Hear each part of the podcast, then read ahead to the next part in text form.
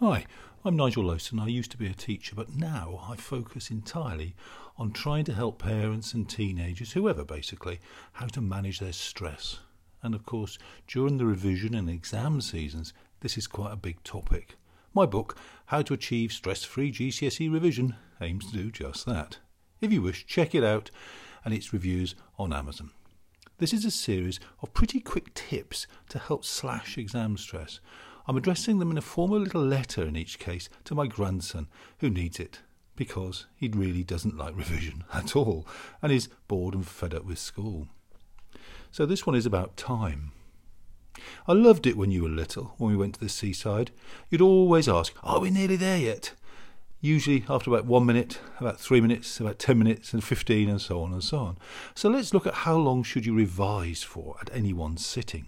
Now, the easy answer is obviously it's down to you. If you feel great, you might feel just like keeping going.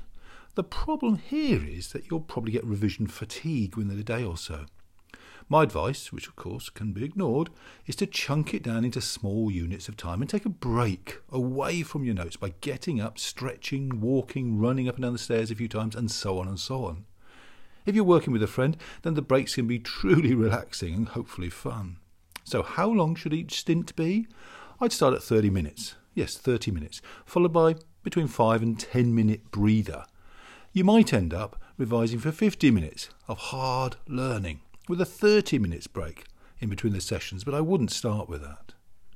Now, the length of your sessions might vary through the day. Some people like working longer in the morning. I don't think that's you, though, whilst others like the evenings but I really wouldn't do anything at all after about nine o'clock in the evening. Now, parents, perhaps you could use them as an alarm clock. Ask them to let you know when your revision stint ends and when your next one should start. It adds a little bit more seriousness to your approach and makes it more likely you'll keep to your schedule. And of course, you know what I'm going to say, I always like to keep parents busy, make them feel useful, and they'll think you're doing brilliantly. Now, this might be difficult to believe, but there will be days when you really won't feel like revising. I know it's a shock. The answer here is to take a couple of deep breaths. Think about your motivators you thought about as you as we listened to an earlier post, and then just, I'm afraid, do it. The first few minutes are always the hardest, but it does get easier. And you'll be pleased you did it, and did it with drive and energy and focus when you end that session. Honestly, you will. Revising and sitting exams really is a horrible time for most people, but it's really not a very long time, a few weeks out of your life.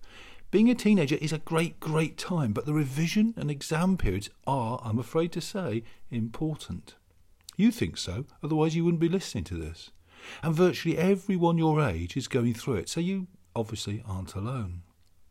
And just remember one final thing when you're older, your own children will love, I'm sure, hearing all about your skills at revising when they're teenagers. Ho ho. Remember, if you want more detail and more great tips about how to revise and reduce stress, then do have a good look at my book on Amazon. Cheers then.